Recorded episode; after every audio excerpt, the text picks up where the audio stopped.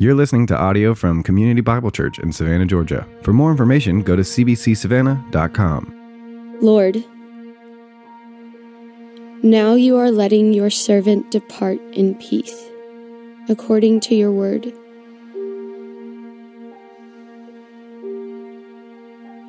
For my eyes have seen your salvation, that you have prepared in the presence of all peoples a light for revelation to the Gentiles, and for glory to your people Israel. And his father and his mother marveled at what was said about him. And Simeon blessed them and said to Mary his mother, Behold, this child is appointed for the fall and rising of many in Israel, and for a sign that is opposed and a sword will pierce through your own soul also, so that thoughts from many hearts may be revealed.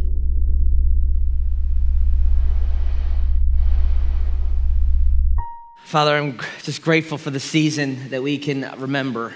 And we so need to remember sometimes, Lord, as life gets chaotic and um, busy and and just we make a mess of things. And so I just thank you for the time to get away with your people and to reflect and to remember uh, and to prepare. Uh, remember your first coming, prepare for your second.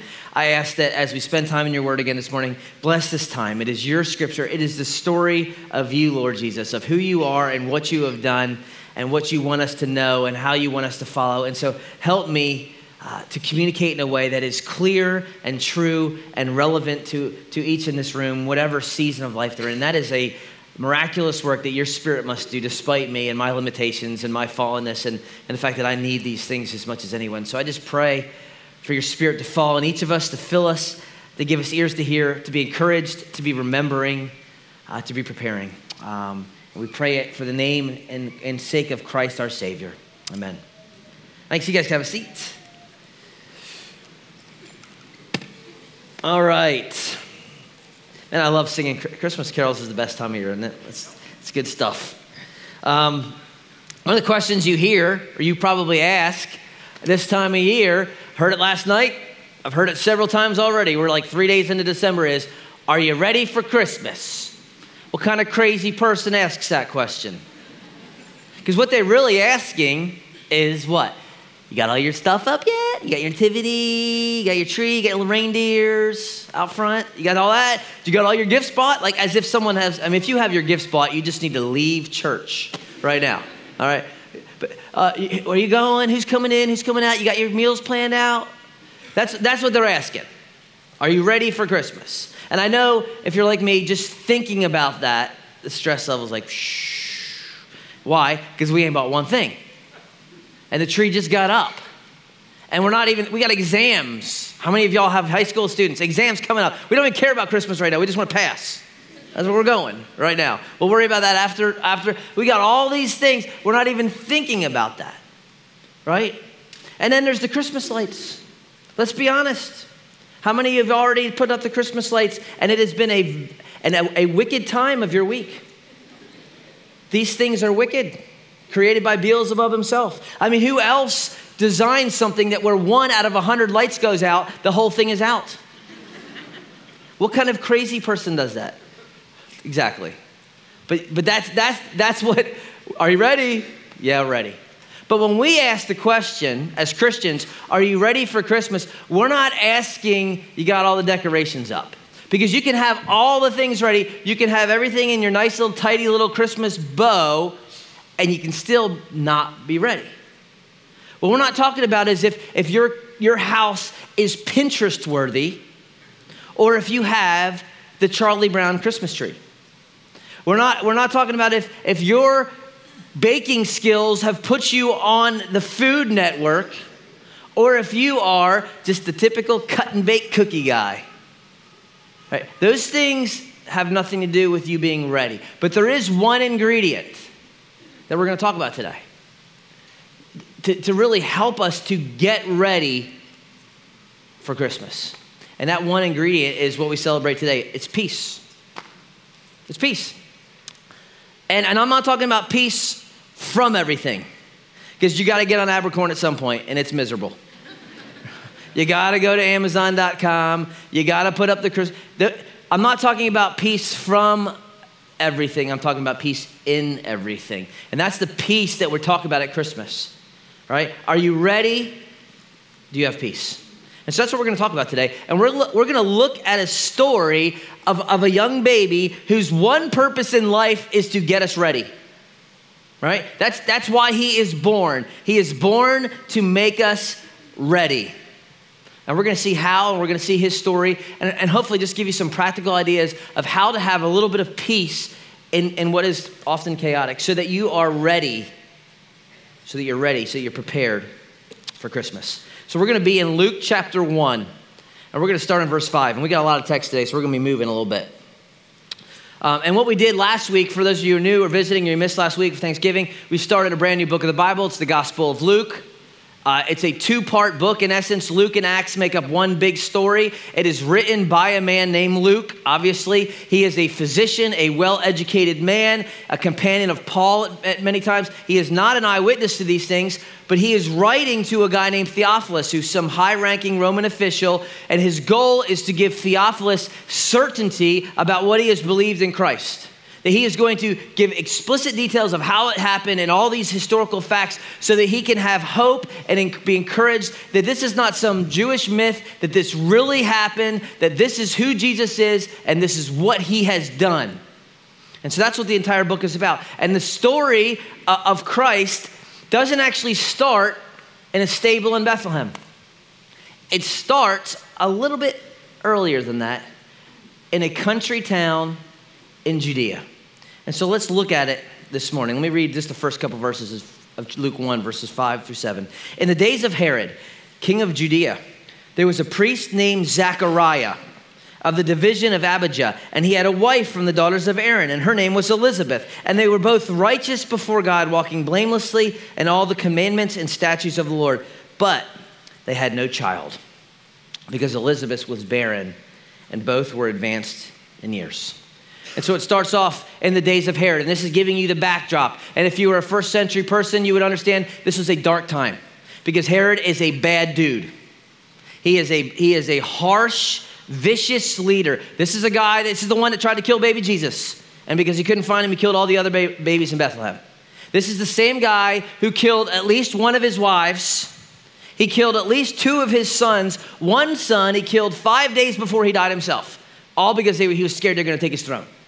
That's who's the ruler in, in Israel at this point. And he's a puppet king of Rome, but he's still the king at the time. So it's a dark time for, for just the people as a whole. And it's only it's not dark just because it's a bad ruler, but just like Ethan has told you, it's because God has been silent for over 400 years. The last thing you hear is, I'm going to send you Elijah the prophet, Israel. Boom. And then nothing. No prophets, no Old Testament, God is silent. All they know is being subjugated to, to nations like Babylon and then Media Persia and then Greece, and now it's Rome. Right? And, and all they know is just being slaves. And for 400 years, think about it. Where was America 400 years ago? There was no America. All right? There was no Thanksgiving. First Thanksgiving was in like in 1620. Think about how long ago that is. You're talking pilgrim time here. For 400 years, nothing waiting, hoping, wondering where is God? What is He doing? Why is He silent? Not a lot of peace there. Not a lot of peace in Israel. Bad king, bad time. And then and Luke intros us into a couple, a sweet little elderly couple named Zachariah and Elizabeth. And he is a priest. And when you hear priest, don't think bigwig, don't think pope, don't think funny hat. He is a priest in a little village in the Judean countryside, we find out later in the chapter. All right, the villages in that, in that area of the world, 50 to 100 folks, mostly farmers. Right? So picture this is what the equivalent of this is Zechariah is a bivocational pastor. He's a farmer in the day, he's a pastor at night of First Baptist Bloomingdale. Right? It's a little country town that no one really visits unless they run out of gas. Right? It's just out there, and he's the he's the bivocational pastor in Bloomingdale right? That's who he is. And, and to make matters worse, him and his elderly wife have no kids, which in that day was, as we've seen before, a travesty. Because physically, they're wondering, there's no social security. Who's going to take care of me when I get old? Who's going to farm the field? Who's going to feed us when we can't when we can't do it? So there's a big physical challenge, but even worse for them in that hyper religious, hyper religious culture that they lived in. If you didn't have kids, this, this, these legalistic Jewish nation, they would say, well, God must be, God must be cursing you. You must be a bad priest, bad Bible pastor, bad, bad dude, because if you were good, God would give you kids. And since you don't have kids, then you must have really messed up. And so God is against you. And so there was this reproach their entire lives, right? And it wasn't going to happen because it goes out of its way to say they are advanced in years. They are way too old to be having kids. Now, was he a priest and he knows all the stories of Abraham and how Abraham's wife had a kid and she was way too old? He knows all those stories. But he's thinking that was a thousand years ago. God hasn't done like anything like that in a thousand years. Not to mention, he hasn't showed up in 400 years. So there's not a lot of hope. There's not a lot of peace. They just gonna settled on the fact that they're going to be childless their entire lives. That dream is over. But here's what I love about what the text highlights that even though things were dark, and even though there wasn't a lot of peace, and even though their lives were not where they expected them to be, they don't turn bitter. What does it say about them? They walk blamelessly. That they were, that they were righteous, that they were faithful. Even when it was not a, it didn't seem to benefit them at all. Not a lot of peace, but they were faithful. They never gave up on God. And, here, and here, there's something here for us about getting ready and about having peace. And, and, it's this this is the first thing about being ready for us this morning. And maybe it's for some of you and not for others, but I think it's a, a big piece of this story is that if you want to have peace, then, then be faithful when things are dark when, when there's not a lot of hope and not a lot of, I don't know, you, don't, you just don't see any, any future, be faithful. And how hard is that? How hard was it for Elizabeth to walk through her little country, dirty streets every day and see all the little mamas playing with their little boys? And seeing all those that are her age that, that should have grandkids, and they probably have grandkids all around them, and she's just kind of walking alone. How hard is it for Zechariah, who's a priest, who should be raising up a son to kind of be a future priest one day and, and to be able to go to the temple with him and do all these things, to, to not have that, that little boy? And to feel that void and to feel that pain and to feel that emptiness. And it would have been easy to get bitter and it would have been easy to say, Why am I a priest of God? What has God done for me? I've been faithful for 70 years, nothing. And just quit. How easy would that have been? How easy. And he is faithful. Right? And here's why. And this is what's big. What good, ask yourself in your own life, what good does bitterness do? What good does being mad and frustrated? You have sat on Abercorn in the last week. Is your frustration gotten you there any quicker? All it's done is made you mad when you by the time you got to the old Navy. Oh, you're just frustrated and mad, and these Georgia drivers, they don't know how to drive, and you're just mad and angry, and it's done nobody any good. What does bitterness and anger and impatience, where does it get you? Does it get you peace? It gets you no peace. It gets you worse off. Where does conflict and strife, and I'm not going to forgive that person, where does it get you? No peace. And what they have, even in a dark place, is peace because they're, they're just being faithful. 400 years, God silent, faithful. Suffering from no fault of their own, faithful. And here's just why this is big because there's a, there's a certain way that the holidays have a way of magnifying those things in your life that you're disappointed with. And some of you, the, big, the biggest problem you're going to have this Christmas is, is traffic in Abercorn. Okay, that's the biggest frustration you're going to have. But many of you, and I know a lot, I mean, there's a lot in this church I don't care how happy they were when they greeted you this morning. There is a lot of people in this church that there will be a real void this holiday because this is the first Christmas without mom. And this is this is we split me and my husband last year. And, and the kids are not coming home this year because they're going to the other the other parents. Or maybe your son is still wayward and you've been praying for him for years. Or maybe we have a lot of folks that thought I, I shouldn't be going home to mom and dad. I should have my own family by this time. I thought i would be married with kids at this point in my life, and that hasn't happened. And so I'm going home with mom, and there's there's voids. And there's people that are thinking, you know, it's gonna be a meager Christmas because the transmission blew. and because of the medical bills. And so we might get, get a couple things, but the, the tree is empty. Or the, the sickness, we're going to be spending time getting chemotherapy over, over Christmas. Happy holidays. Give me some figgy pudding. And, and so those are real things going on right here. People have lost spouses. People have had miscarriages. People haven't had kids yet.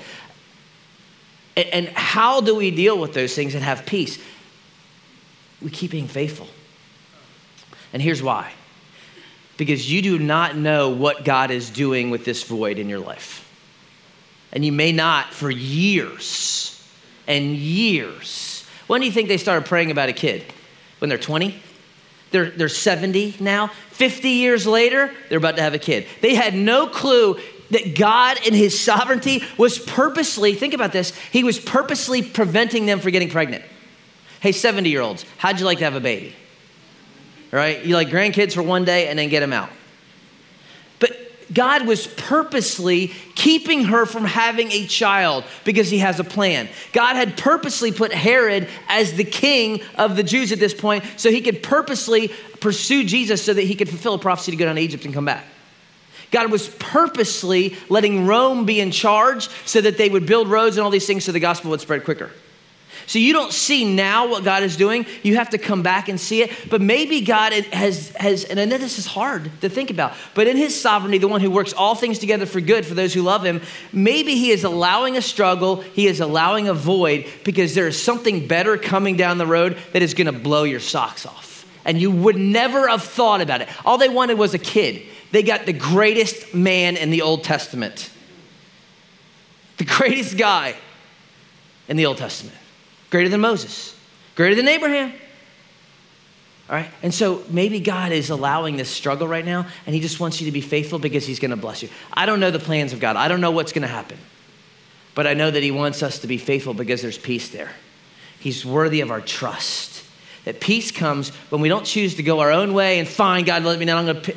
Peace comes when we, we trust in the Lord with all our heart, when we lean not on our own, on our own understanding, and that in all our ways we acknowledge Him and He then directs the path. That's where peace comes. And so just let me encourage some of you who are in, it's not, you're not, you're not holly, holly, jolly, jolly right now. And that's okay. You keep pressing on. You keep being faithful because God is, right? And you'll have peace. All right, the text continues. Verse 8. Now, when he was serving as a priest before God, when his division was on duty, according to the custom of the priesthood, he was chosen by, by Lot to enter the temple of the Lord and burn incense. A lot of kind of background stuff going on here. There is there's 24 divisions of priests in Israel. About 20,000 priests total in Israel right at this point. That's a lot of priests. 24 divisions. And, and it was kind of like the National Guard duty for them. You would, as a priest, you would have two weeks obligation at the temple a year. And your, your group would get called up, your guard unit would get called up to go to the temple for two weeks. And your job was to serve in the temple for two weeks. So you're a thousand of you would head up and, and just kind of take care of the, the daily stuff. And the highest thing you could do, the most honored thing that you could do as a priest would be to get to light the incense inside. Okay? They only two guys a day got to do it. And once you did it one time, it was a one time deal. It was your Super Bowl, you're, you're done. You never get to do it again. Most priests never got to do it. Very few, actually, percentage wise, actually got to do this. And so, what they would do is all thousand of them would go up and then they would roll the dice, they'd cast lots, and they'd eliminate people. And at the end of the day, one guy would be chosen, that one guy would go in. Well, for 40 plus years, old Zachariah had been a loser. Go up every year, loses. Roll the dice, loses, loses, loses, loses. 40 plus years, the guy goes up and he's a loser. And finally, one day, they roll the dice, and Zechariah is chosen to go in. Why? Because every lot that's cast is from the Lord. And God has been limiting it so he didn't get called until it's his time. And so his job would be this. And just for you guys who aren't familiar kind of with the temple and stuff, um, go to the next slide. I think I have. There it is. Okay, this is a picture a model of the, of the Herodic temple. This is what the temple looked like. It's a big structure. This is the inner temple. This is the outer court. This is where the, the women couldn't come past here. This is the court of Israel. All the Gentiles had to be out there. But what he would do, Zechariah would go in through these doors right here. He'd be the only guy to do it. He'd have a censer in his hand with incense. When he went in, Okay, this is where he would be. So he would go in, and there's only three items in this room. There's a little candlestick on the left, only light in the whole place. Closed in room, very quiet, curtains around, so it's very dimly lit. On the right side, there's a ta- table with 12 pieces of bread. It's called the table show bread. And right in front of him was the altar. Behind that would be the veil that, that kind of guards the Holy of Holies. Um, there's no Ark of the Covenant at this point in the, in the temple. Uh, Indiana Jones had already rescued it, so it's not there anymore. Um, no, they lost it in Babylon and they have no clue where it is. It's in D.C. somewhere in a warehouse. We know that from the movie. But um, so, but he would come up to the altar in a reverent way, right? Um, and just kind of quietly, and his job would be to, to come up to the coals and to just pray. He'd close his eyes, he'd bow, he'd pray for the nation. He'd put incense and he and he kind of spread it on the coals, and the, the incense would go up and it pictured the prayers the God to heaven. And meanwhile, and outside, all these priests, all 900 of them that are left or whatever, the whole multitude would be outside praying. They'd be on their knees outside just praying for the nation. All right? So this happened twice a day, hundreds of thousands of times, right? So you can picture Zechariah. This is his, this is the day. I mean, this is his Super Bowl. He's gonna, he's, he's in there, he's probably nervous, like, don't drop this thing. No one drops this thing. I can't drop this thing. He's looking around, he's kind of approaching uh, the altar slowly. You can imagine he gets up there and he bows his head and he prays a blessing over Israel. He puts the incense on, the, the, the, the steam, the mist, the incense goes up to heaven, and he opens his eyes, and boom, there's an angel standing there. Now, what do you think was going through his mind? How did I mess up? What did I do? Did I hit something? Is this normal? No one's told me. Angel. Notice it's on the right side. Luke is very specific with his details because details matter. But an angel is standing there. Zechariah is troubled. That's a nice way of saying he thinks he's going to die. Fear falls upon him. He turns pale. He's like, This is not what they tell you is supposed to happen. Right? But the angel said to him, and, and in my sanctified imagination, because this news is good, Gabriel, who's the angel, I picture has a smile on his face. Right? He get, he's the guy that gets to bring the good news. He brings the good news to him. He brings the good news to Mary next week. Uh, so he, I, he thinks it's gonna be, this is going to go over well. He says, Zechariah, don't be afraid. Your prayer's been heard. your wife Elizabeth will bear you a son, and you will call his name John, which means Yahweh is gracious. That's good news, isn't it? I mean, that's exciting. And he says, verse 14, and you will have joy and gladness, and many will rejoice at his birth, for he will be great before the Lord. Right? This is an ironic statement because the ruler of the day was named Herod the Great. But this is where that whole fall and rising come in that we've talked about. That, that what you expect, those who expect to be great are not. Herod may be called great and be rich and has all this money and he's got all these buildings that he's built, but he is actually not great because he opposes the Messiah. But John, who has nothing and lives in the wilderness and eats bees and locusts and dresses in, you know, leather, he is considered the greatest, Jesus says, of the Old Testament. Why? Because he exalts Christ. And so this guy is gonna, he's gonna be set apart. The Lord, he, he's not to drink wine or strong drink. He's on some sort of a vow.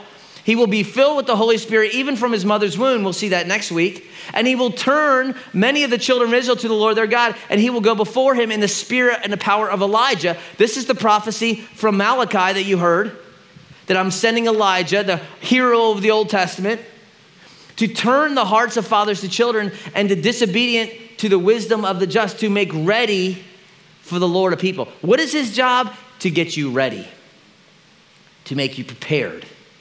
That's what he's going to do. And what you expect, Zechariah, the holy man, the pastor, the guy who's been praying for years for kids, what you expect is finally, hallelujah, let the Lord use you. I mean, that's what you expect, right? Wouldn't you think? What does he get? Um, how do I know this?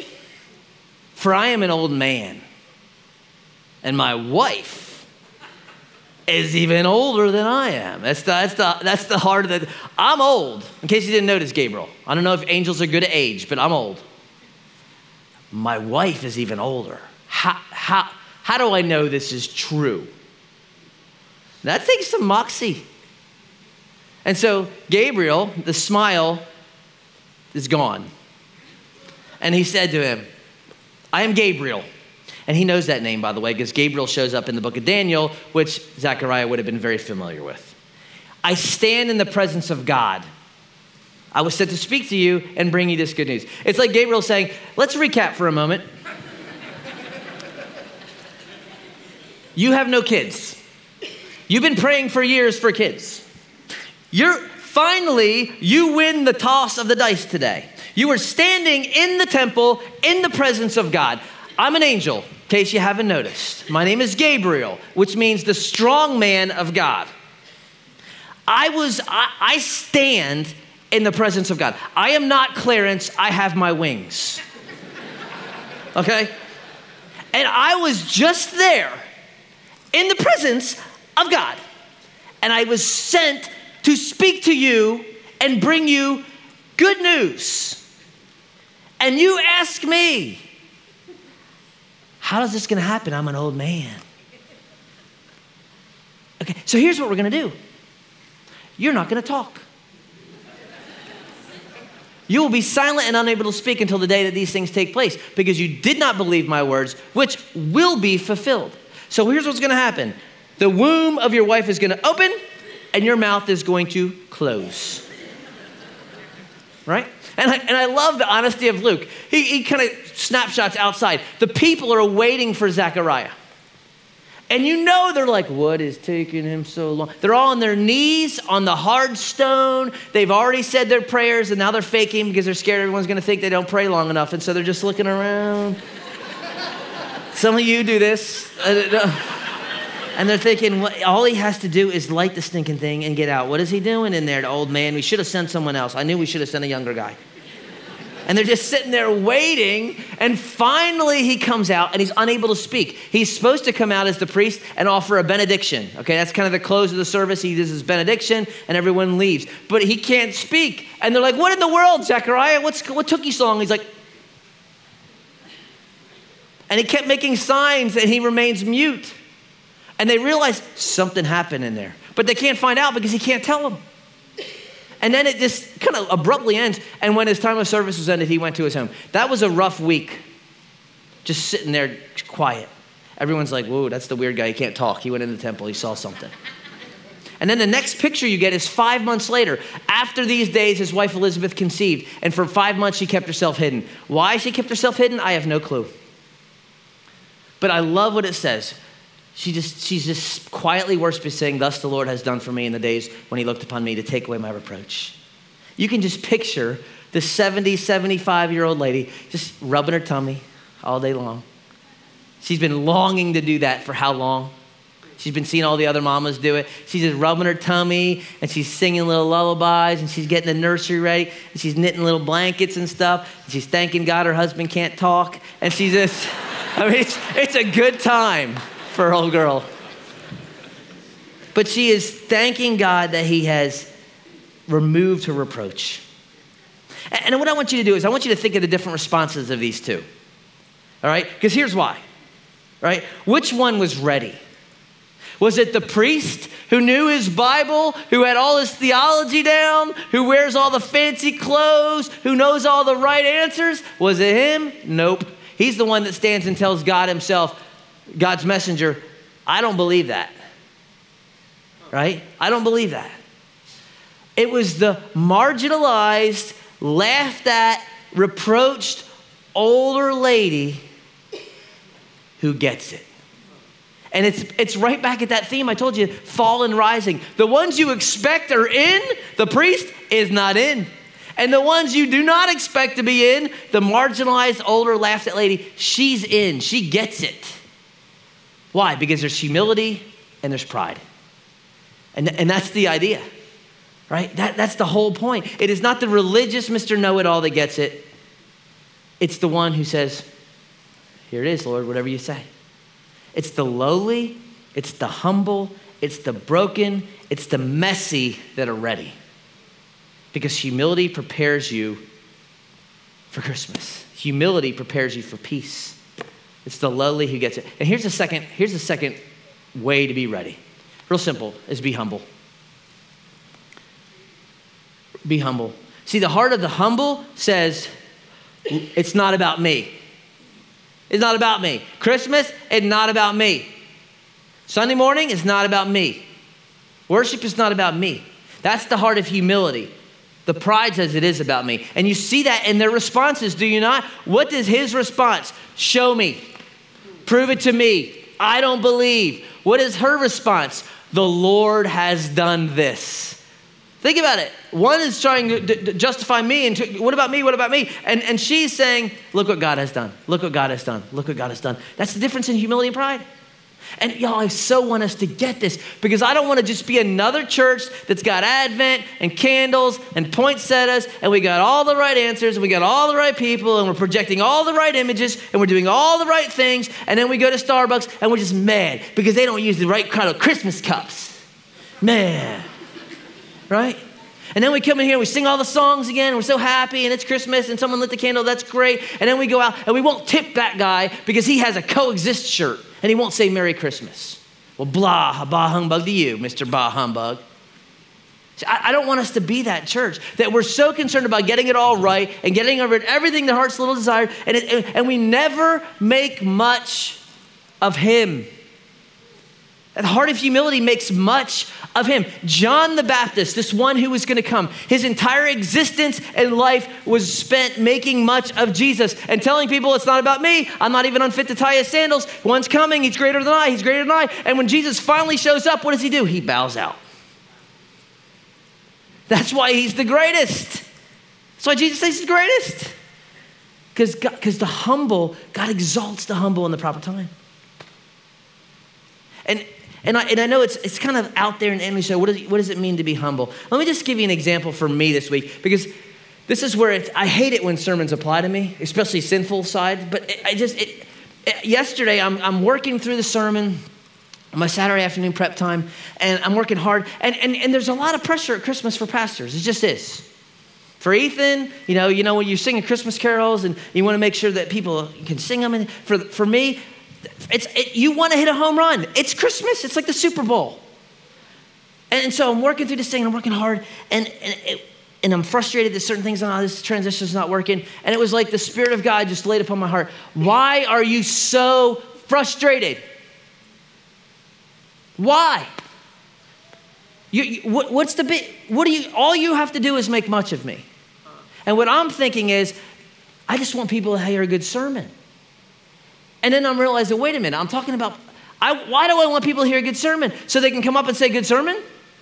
Or so they can leave and say, what a great Savior? Because that's the difference.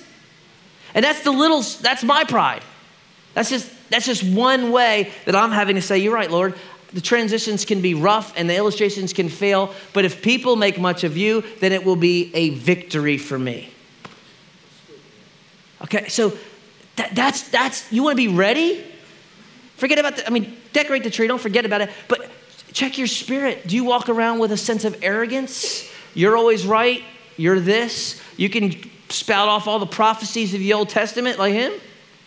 Great, he missed it. And God puts him in timeout for nine months, which is a blessing for her, right? So we just want to be ready. And think about it again, if you want to have no peace, make everything about you.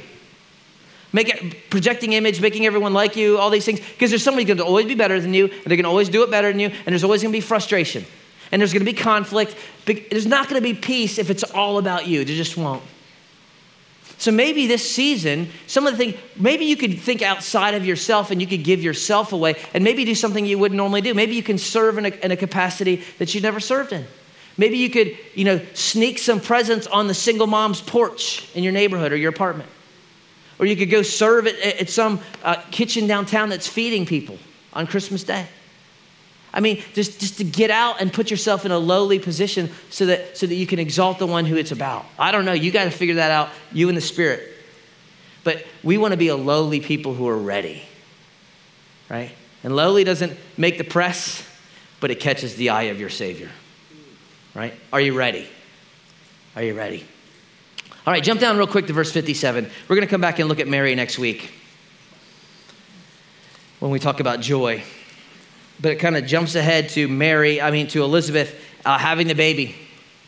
And so, verse 57 now the time came for elizabeth to give birth. She could no longer hide the fact she's pregnant. She the whole oh it's just kosher hot dogs. That excuse wasn't flying anymore. So uh, she tells everybody and i love it. Just like gabriel said and her neighbors and relatives heard that the lord had shown great mercy and they did what? They rejoiced. Just like gabriel said hey everyone's going to rejoice with you on this. And on the eighth day, they came to circumcise the child, and they would have called him Zechariah after his father. But his mother answered, No, he shall be called John. Right? It's normal for this big celebration, little town, everyone comes together, has a big naming party, and they're like, oh, he's a chip off the old block, just looks like his dad, got the crooked nose, got the crazy hair, just like Zechariah. We'll call him Zachy Jr. And she's like, no, no, no, no. John, his name is gonna be, he's gonna be called John. And they're like, John? I mean, it's a good name. I mean, very popular these, these days, most common name, John? But it's John. None of your relatives are called John. Why you call him John? It doesn't make any sense. And so they go over to old Mr. Mute Boy in the corner. And they made signs. Now, here's, here's where we find out that it's possible, we don't know 100%, but he might have been deaf too. Because if he could hear, he would just be listening to the conversation and just kind of go, J, O, H, I mean, he could have done something like that. But so he, he doesn't hear what's going on. And so it's possible he's deaf and mute, maybe because he didn't listen to God and he didn't believe God. We don't know. But they, he, he asks for a writing tablet, kind of a first century etch a sketch. And he, and he says, His name, notice the tense change, is John. Right? And this is the this is the climax of the story. This is like the high point, and it's like, oh, it's the shock and awe on everyone's face, and they all wondered. And immediately his mouth was open and his tongue loosed, and he spoke a blessing to God. And everyone then freaks out. They are scared because they haven't seen a miracle. There hasn't been a miracle in Israel hundreds of years. And all these things are talked about through all the hill country of Judea. And all who heard it laid them up in their hearts, saying, What then will this child be? I mean, this kid's gonna be special.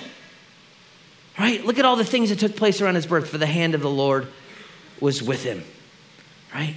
And in the next verse it says, Zechariah, his father, was filled with the Holy Spirit and prophesied. And we're going to see what he prophesies as we close this out. But I want to highlight something to you. Don't, don't glance over the fact that Zechariah prophesies. That Zechariah is once again fulfilling the role of priest and prophet. Right? Because let's recap high point of his life, supposed to be Mr. Godly Man, given this great opportunity to show God's goodness, falls flat on his face, blows the biggest opportunity of his life. So much so that God has to put him in a nine month timeout. But is God done with Zechariah? Has he just blown it so that he'll never be used by God again? You're done, you're out. No. He's still a vessel used by God. His mistake does not make him unusable to God. This is a great point for us. Because I think some of us think that we have such a past or we've blown it so bad that God is half, oh my, my life is ruined now and God will never use me now. Let me tell you something. You are not big enough and strong enough and great enough to blow up God's plan for your life. Because you got to be stronger than Him, and you ain't. So, no matter what you've done and where you've been, you have not destroyed yourself so that God cannot and will not use you if you will let Him. That your failures do not have to be the ending of God using you. You are never beyond God's grace. Now, sometimes does He have to put us in timeout like He did with Him? Yes. But that's to show us and to teach us His grace. And here's the third thing about getting ready for Christmas and having peace is just embrace the beauty of grace. God's unmerited, undeserved favor. How much grace is just all over the Christmas story? Israel, who doesn't deserve it, gets a Messiah. Grace. Zechariah, who doesn't deserve it, gets another chance. Grace. Joseph, who wants to divorce Mary when she's innocent, gets another chance. Grace. Grace. Shepherds, who don't deserve to be in the presence of God grace. Magi, who were not even Israel, they're not even Jews, get a sign from God that Messiah is born. Grace. Mary is called the graced one. It's just grace all over the Christmas story. And, and somehow, and I don't know how it happened, we were talking about this, the other day, and, and David made a great observation as we were, is that somehow it's become hip in the church to become guilty. Like to be the spiritual walking dead is cool. Oh, I'm the worst sinner. Woe is me.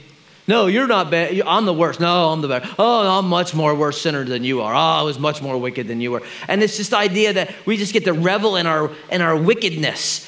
And, and what I see in Zechariah is, yeah, he's been pretty dumb. The first verses of his song that he's about to sing are not, I'm Zechariah, I was a mess, I made a mistake, and I'm woe is me, but God, it's not where he goes. He just starts praising God. When the Apostle Paul talks about his past, he says, Yeah, I was this, but this is who I am now. This is what God has done. There is grace. And some of you need to stop believing this. If you were a Christian, if you were a child of God, you stop believing that God is this angry dad just waiting for you to mess up so that he can smack you. I mean, if he wanted to put you out, do you think God could put you out? Yeah. Then what's he waiting for? Then he must have something more. He must want something more for you to draw near, to be used by him.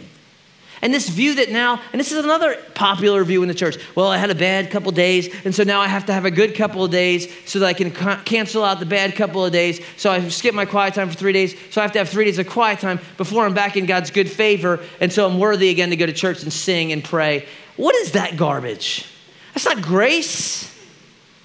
That's, that's, that's earning your favor. You can't do that. You can't make up, oh, I did this again, I fell again, I got to do two days of not doing that. that that's, that's Egyptian law, that's Baal worship. It's not Christianity.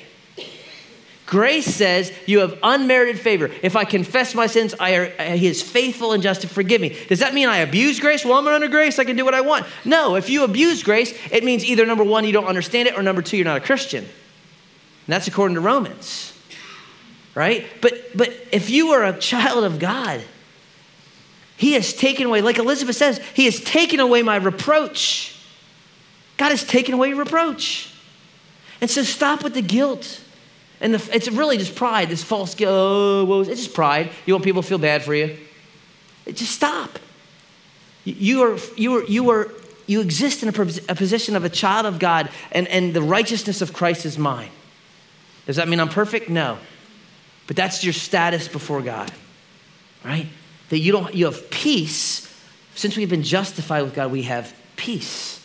So some of you need to kind of come out of the shadows of this guilt and stop letting the enemy cripple you. Right? So that you're un, you just, oh, I can't be used by God. And some of you maybe for the first time, maybe maybe need to receive God's grace. You've been trying to earn God's favor. Maybe if I'm good enough, maybe if I, then I can pray, then I can go to church. And you need to stop with that and trust alone in what Christ has done and his grace. Right? But we, are, we, we celebrate and we rejoice, we embrace grace. Why? Because God delights to give it to us. Are you ready? Are you ready? Real quick, last thing.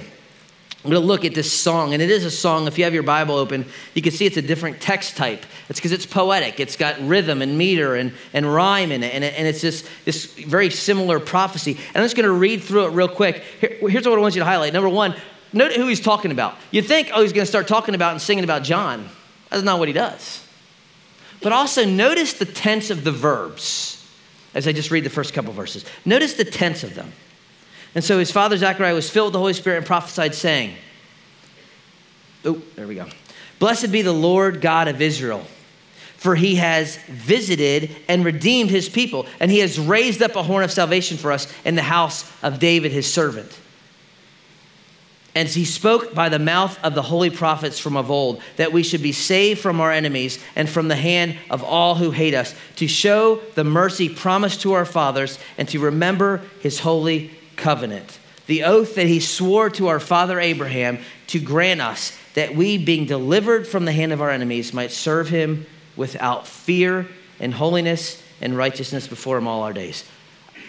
Notice who he's talking about. He's not talking about John, he's talking about Christ and he used the past tense with all these verbs. He redeemed us, he delivered us. But wait, Jesus hasn't even been born yet. I mean, he's still months away. How can he do that? How can he talk about it in the past as if it already happened? That's just the way a prophet often speaks. It is so much surety and so much confidence that God is going to do this. He speaks as it as already happening. That he has delivered us from our enemies. And when they heard enemies, they don't hear what you hear, enemies. I don't know what you hear, but when they hear enemies, they think Rome. Messiah will deliver us from Rome, the oppression of Rome, the slavery of Rome. But there's a problem with that. How many Romans did Jesus kill? Zero. In fact, the other, it was the other way around. The Romans are the ones that put Jesus on the cross. And at the end, Jesus is forgiving the Romans. So when, when, John, when he's prophesying about, about Christ, he says he's going to deliver from the enemies, he can't be talking about Rome because Jesus never delivered from Rome. He's talking about a greater kingdom and a more powerful enemy than Rome, one that you're going to constantly see fought against in the book of Luke Satan, demons, sin. The greatest enemy is not Rome, it's not ISIS, it's sin. And Jesus came to defeat sin, to redeem from sin, to deliver from sin, to give peace with, from sin because you are at enmity with God, you're under his wrath, and he gives peace with himself through offering his son. And so he says, This is what you're going to do, John. He finally gets to John, verse 76. And you, child, will be called the prophet of the Most High. You will go before the Lord to do what? Get him ready, prepare his ways, to give knowledge of salvation to his people, and what? The forgiveness of sins. Because of the tender mercy of our God, whereby the sunrise shall visit us from on high, to give light to those who sit in darkness, that's us, and in the shadow of death, to guide our feet into what? Peace. Which is what we're talking about. He wants to guide us into peace, peace with himself, because you have enmity and now he's made peace. And that's the whole point. And what I want you to highlight as we just close is this. Here's a guy who is, has seen God come through in the dark. Here's the guy who's ate a little humble pie. Here's the guy who has received God's grace. And what does he do for 10, 13 verses? He worships. He blesses God. It starts out saying he blessed God. And the fourth way, and I think one of the biggest ways for us to get ready and be prepared, is to rejoice. If you are under sin and a slave of sin and you have been set free, what do free people do? They rejoice in their freedom. That's what they do. They don't, oh, fine. They rejoice. Why? Because the best gift at Christmas doesn't come from uh, wrapping presents or frenzy of lights. It came in a stable through an exhausted teenage girl with a secret birth of a boy who changed the world.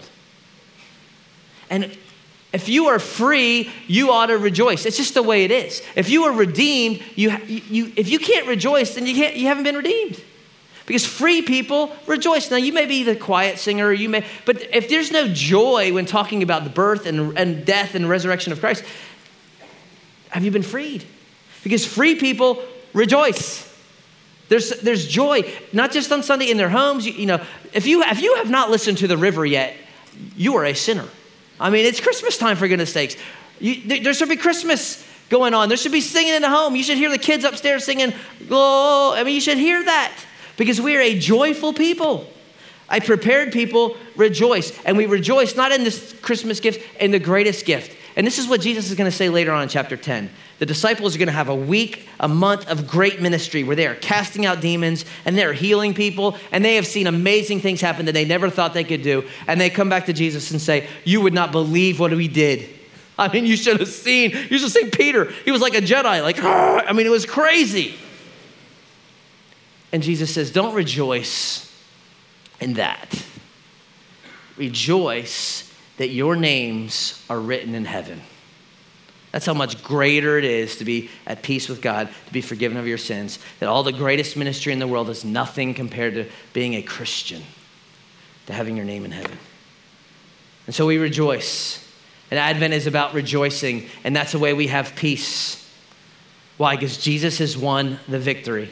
The enemy has been defeated. And you say, well, I'm, you know, there's still struggle. Yes, but it's kind of like everyone knows Alabama's going to win the national championship, but the game still has to be played, right? It's, it's still got to happen. Sorry, Ohio State. It's not going to happen. Um, but that's, that's the way it is. We know who wins. It's, it's still, the game's still got to be played. He's still got to finally defeat him, but it, we know who wins, and so do we, we rejoice.